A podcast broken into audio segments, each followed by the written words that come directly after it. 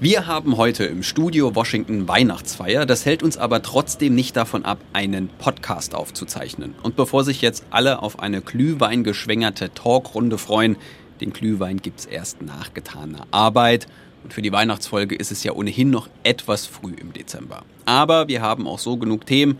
Eine durchaus wichtige Konferenz findet gerade in direkter Nachbarschaft zu uns statt und just heute Morgen gab es für eine Familie in den USA ein frühes, eher unerwartetes, dafür umso schöneres Weihnachtsgeschenk. Worum es genau geht, gibt's jetzt. Die Korrespondenten. Reporterleben in Washington. This work is not easy, but it's my job as President of the United States to make the hard calls and protect American citizens everywhere in the world. Der Amerika-Podcast von NDR Info.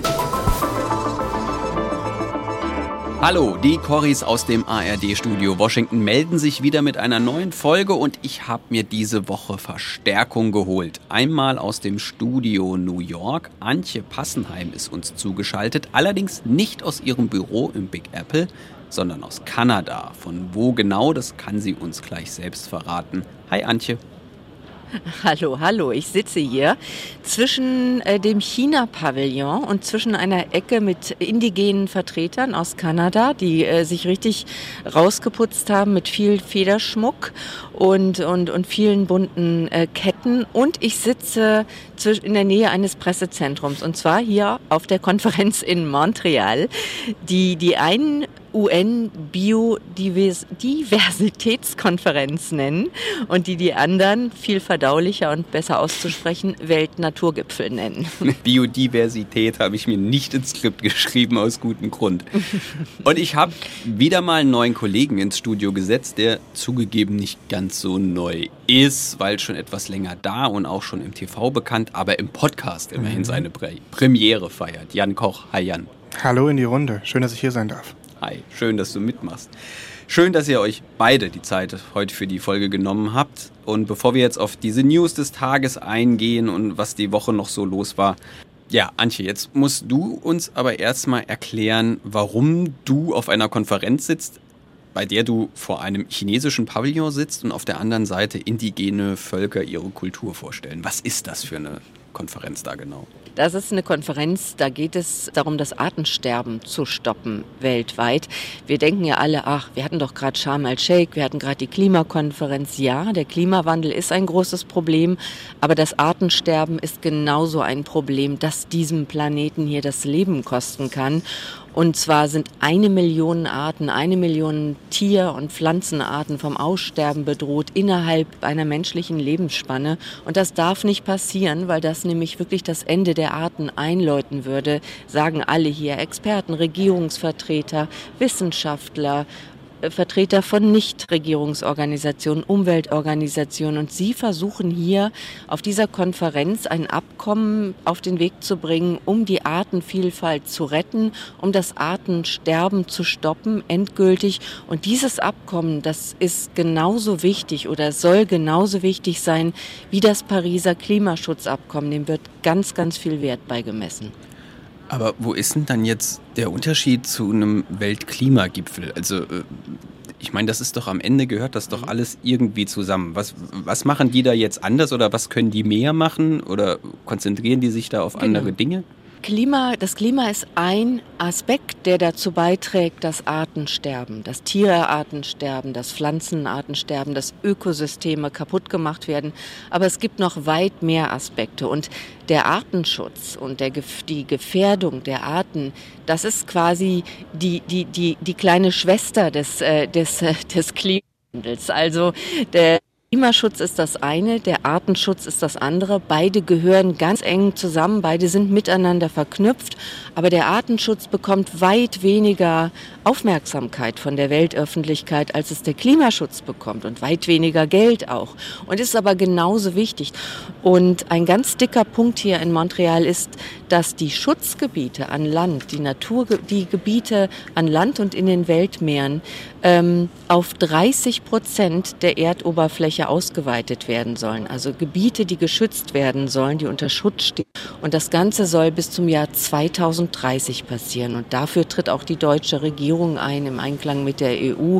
Aber da herrscht in allen Punkten noch so viel Einigungsbedarf hier, dass hm. es fraglich ist, ob es da überhaupt in zwei Wochen zu einer richtigen Abschlusserklärung kommt. Das sind ja jetzt alles Ziele, auf die man sich schon hätte vorher einigen können. Also ich meine, der, den Gipfel gibt es ja, weil man noch nicht so weit ist. Das ist ja jetzt alles nicht wirklich neu. Und du hast ja schon anfangs erzählt, da sind NGOs, also Nichtregierungsorganisationen. Das erlebt man auch ja auch beim, beim Klimagipfel immer wieder. Die versprechen sich ja was ganz Praktisches davon.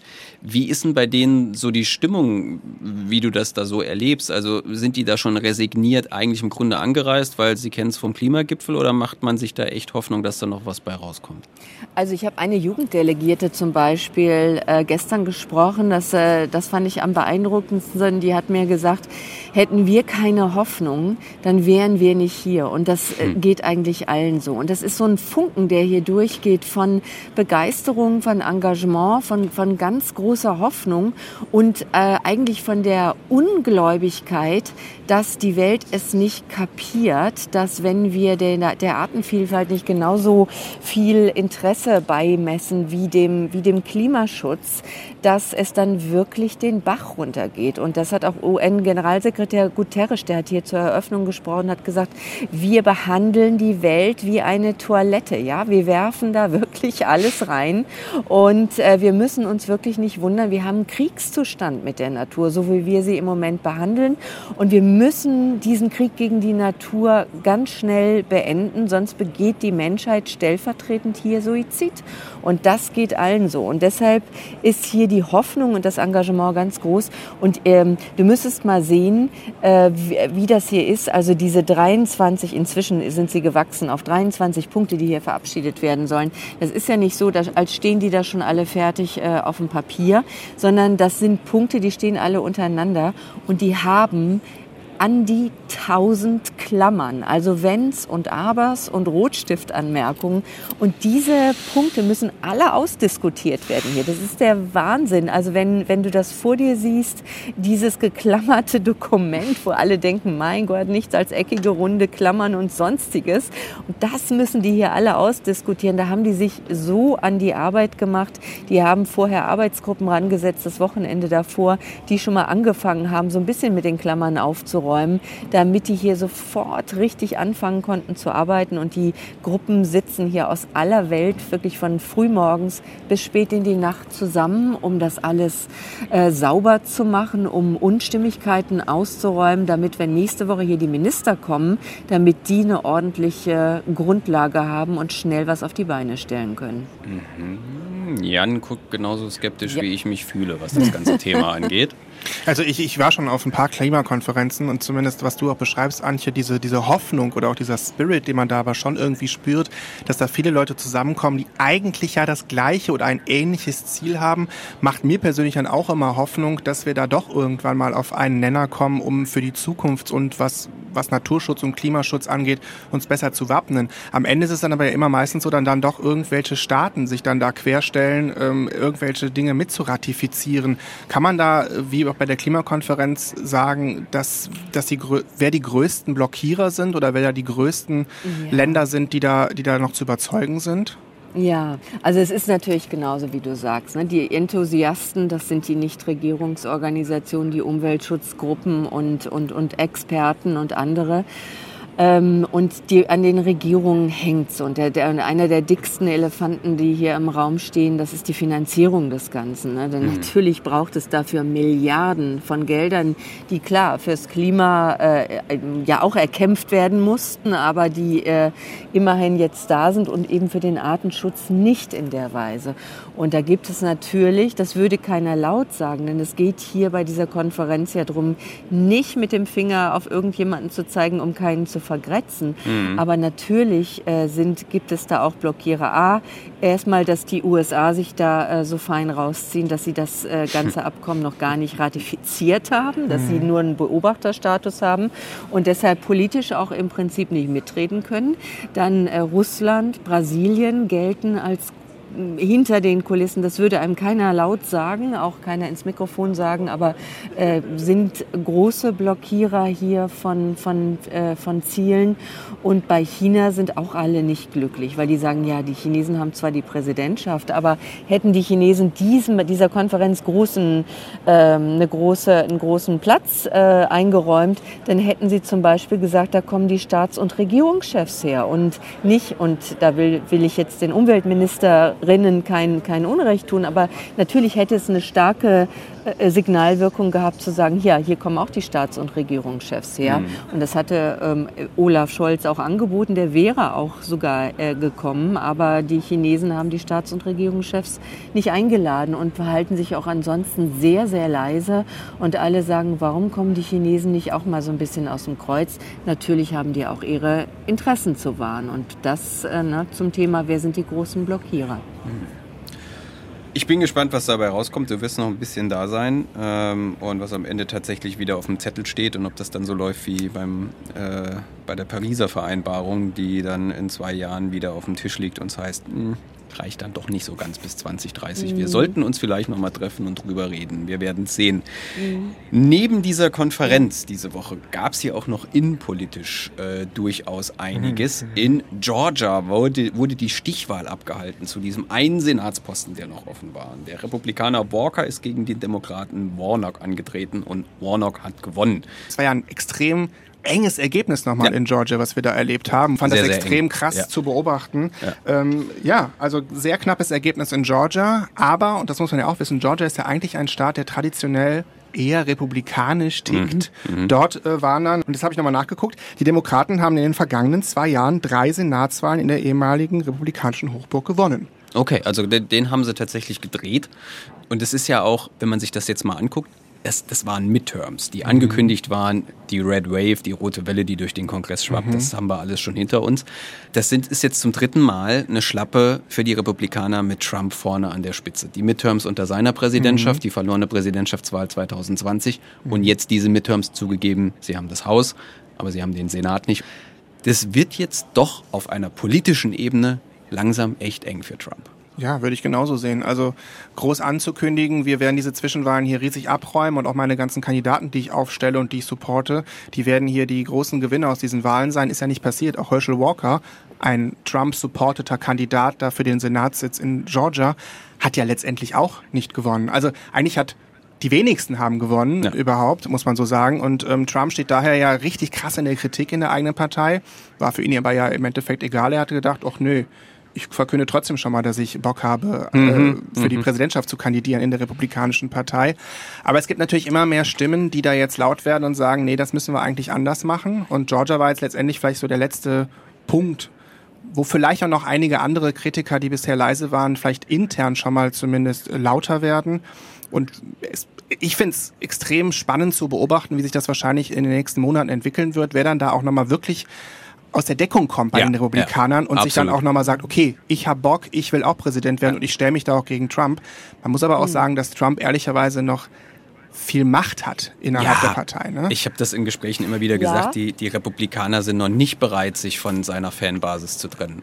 Antje, bei dir. Ja, wo, wobei er ja wirklich auch in der letzten Zeit, also er hat es ja schon auch übertourt, jetzt auch am, am äh, vergangenen Wochenende, äh, als er, als er ähm, auf seiner ähm, Plattform äh, Truth Social äh, verbreitet hat. Er wollte, dass äh, die, er wollte die amerikanische Verfassung aussetzen, ja. damit er endlich äh, eingesetzt werden kann als rechtmäßiger Präsident, wo ihm dann ja auch wirklich ganz viel Gegenwind aus der eigenen Partei äh, entgegenschlug und wo ja. langsam ja auch wirklich ganz viele Republikaner sagen, Moment mal, also äh, jetzt können wir dem jetzt jetzt können wir wirklich nicht mehr ruhig sein und ja sogar John Bolton, sein ehemaliger Sicherheitsberater gefordert hat, diese äh, Präsidentschaftskampagne von Trump äh, 2007, äh, 2024, dass sich alle Republikaner dieser Kampagne widersetzen sollten, alle mhm. ordentlichen mhm. Republikaner.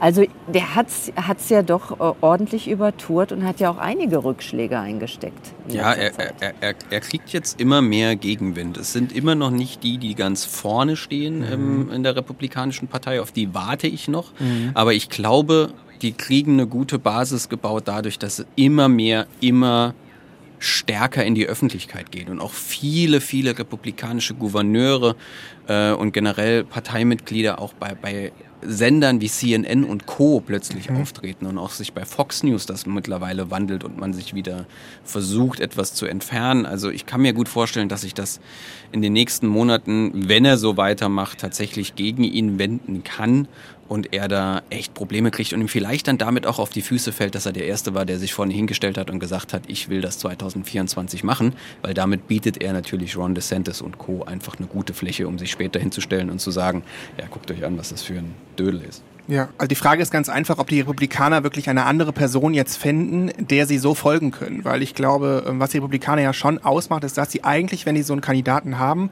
hinter dem sie sich vereinen können, dass die schon mhm. einigermaßen geeinter in so Wahlen reingehen, als es Demokraten sind, die ja. häufig etwas zwiespältig immer mit sich selber beschäftigt sind. Ähm, wie links wollen wir sein? Wie progressiv wollen wir ja. sein? Wie sehr in der Mitte wollen wir uns eigentlich einpendeln, um die ganzen Wählerinnen und Wähler eben in der Mitte auch nicht zu verprellen? Und da haben es die Republikaner theoretisch gesehen gesehen einfacher. Ron DeSantis wäre ja so ein Kandidat, äh, ähnlich konservativ, ähnlich ähm, rechts einzuordnen ja. wie Donald Trump ehrlicherweise, aber eine Strahlfigur, hinter denen sich Republikaner vereinen könnten, was gegen ihn so ein bisschen spricht. Ähm, könnte man sagen, er ist ja noch relativ jung im Vergleich. Warum sollte er sich jetzt notfalls mhm. verbrennen in einem internen Wahlkampf mit Donald Trump er könnte ja theoretisch noch einfach warten und dann die, die darauffolgenden Präsidentschaftswahlen nutzen. Genau, das wird, wird ihm ja auch empfohlen und vor allen Dingen aus seinem Heimatbundesstaat Florida ähm, hört man ja auch aus den dort befragten Wählerinnen und Wählern immer wieder, der soll erst mal hier für Ordnung sorgen, wie er es versprochen hat, und dann kann er beim übernächsten Mal gerne noch mal ran oder so. Mhm. Aber ich, ich, ich bin gespannt, wie gesagt, ähm, sie brauchen halt auch jemanden, bei dem auch die, die jetzt Hardcore-Trumpisten sagen, es werden nicht alle sein, aber bei dem ein Großteil halt einfach sagt, gut, okay, dann war es Trump halt nicht, aber wir folgen weiter den Republikanern, weil die Marge mhm. derer, die unentschieden sind bei, den, bei der Wahl, die werden ja immer kleiner. Mhm. Und dann kann man es sich als Partei eigentlich auch nicht leisten zu sagen, okay, die, die wir haben, die verkrämen wir jetzt mal. Und da uns ein bisschen die Zeit davonläuft, kommen wir noch zu dem Thema, das heute alle beschäftigt und auch in Deutschland große Wellen geschlagen hat. Britney Griner, die US-Basketballerin, die seit dem Sommer in einem russischen Straflager gesessen hat und mhm. in einem sehr dubiosen Prozess in Russland verurteilt wurde, ist wieder auf dem Weg nach Hause.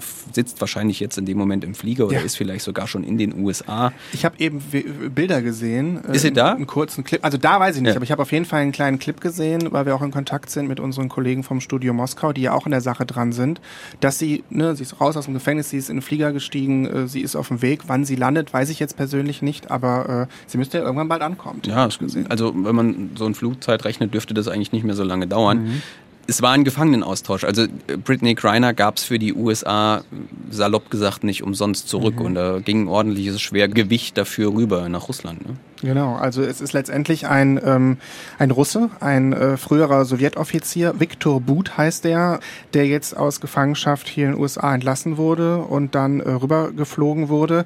Der wird auch salopp äh, Händler des Todes genannt. Ja? Mhm. Also ähm, der wurde 2008 in Thailand festgenommen und kam dann eben 2012 in den USA dann eben an und wurde dann zumindest 25 Jahren Haft verurteilt. Also der kommt jetzt auch früher frei und die Russen wollten den halt ähm, unbedingt genau haben. unbedingt zurückhaben, mhm. wobei man jetzt auch nicht so hundertprozentig weiß, warum jetzt gerade in diesem Moment sie ihn hundertprozentig zurückhaben wollen. Äh, das ist halt das Interessante.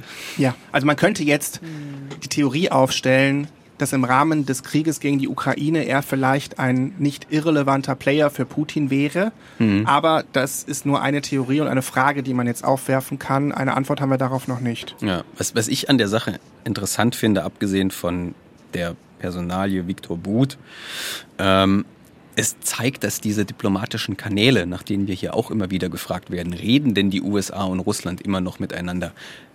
im Hintergrund offenbar reibungslos in Anführungszeichen laufen. Denn alles, was man jetzt so hört aus mhm. Kreisen und aus Sicherheitskreisen und informierte Personen und blablablub, ist viel im Hintergrund gelaufen, um diesen Austausch tatsächlich hinzukriegen und dass es auch so läuft, wie es jetzt gelaufen ist. Also dass man sich hinstellen kann, kann sagen, ja, die sind schon in Abu Dhabi übers Flugfeld gelatscht mhm. in ihre jeweiligen Flieger und sind schon wieder nach Hause. Mhm. Und das während des Krieges. Mhm. Also es ist ja jetzt nicht so, dass man sich da in einer Situation begegnet, in der alles entspannt wäre zwischen den beiden Ländern.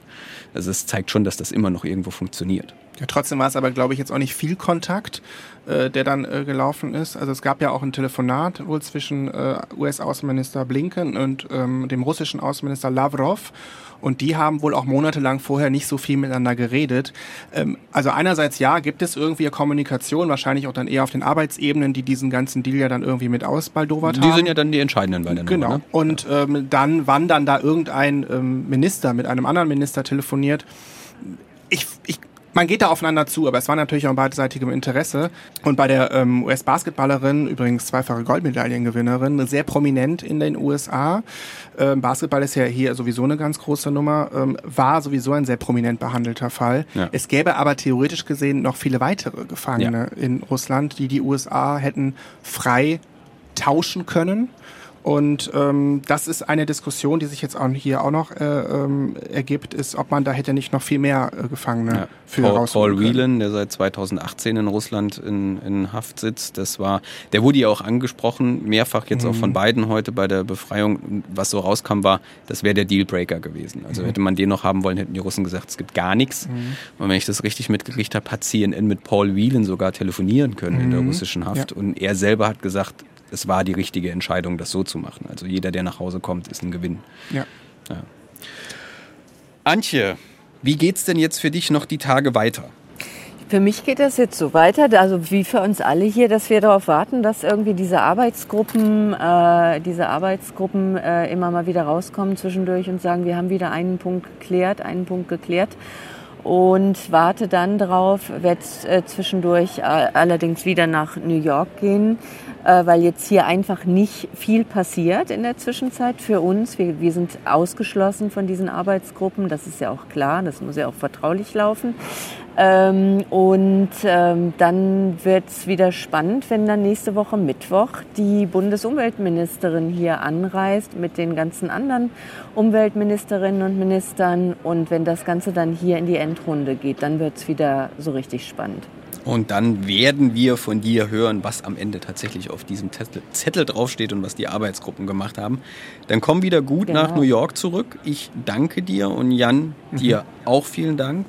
Wir gehen gleich mal ein Stockwerk höher und schauen mal, was der Glühwein macht und trinken eine Tasse für Antje mit. Und Sie, liebe Hörerinnen und Hörer, hatten hoffentlich auch schon Ihren ersten Glühwein in der Adventszeit. Wie immer, danke fürs Zuhören. Mehr Folgen gibt es auf ndr.de slash die Korrespondenten und wir hören uns nächste Woche wieder. Bis dahin, tschüss. Tschüss. Die Korrespondenten. Reporterleben in Washington. Der Amerika-Podcast von NDR Info. Hallo, ich bin Ingo Zamperoni. Und ich bin Jeffrey Bourguignon. Und in der neuen Folge unseres Podcasts Amerika, wir müssen reden, geht es diesmal um zwei Themen. Es geht um die Stichwahl in Georgia, das schließt die Midterms endlich ab.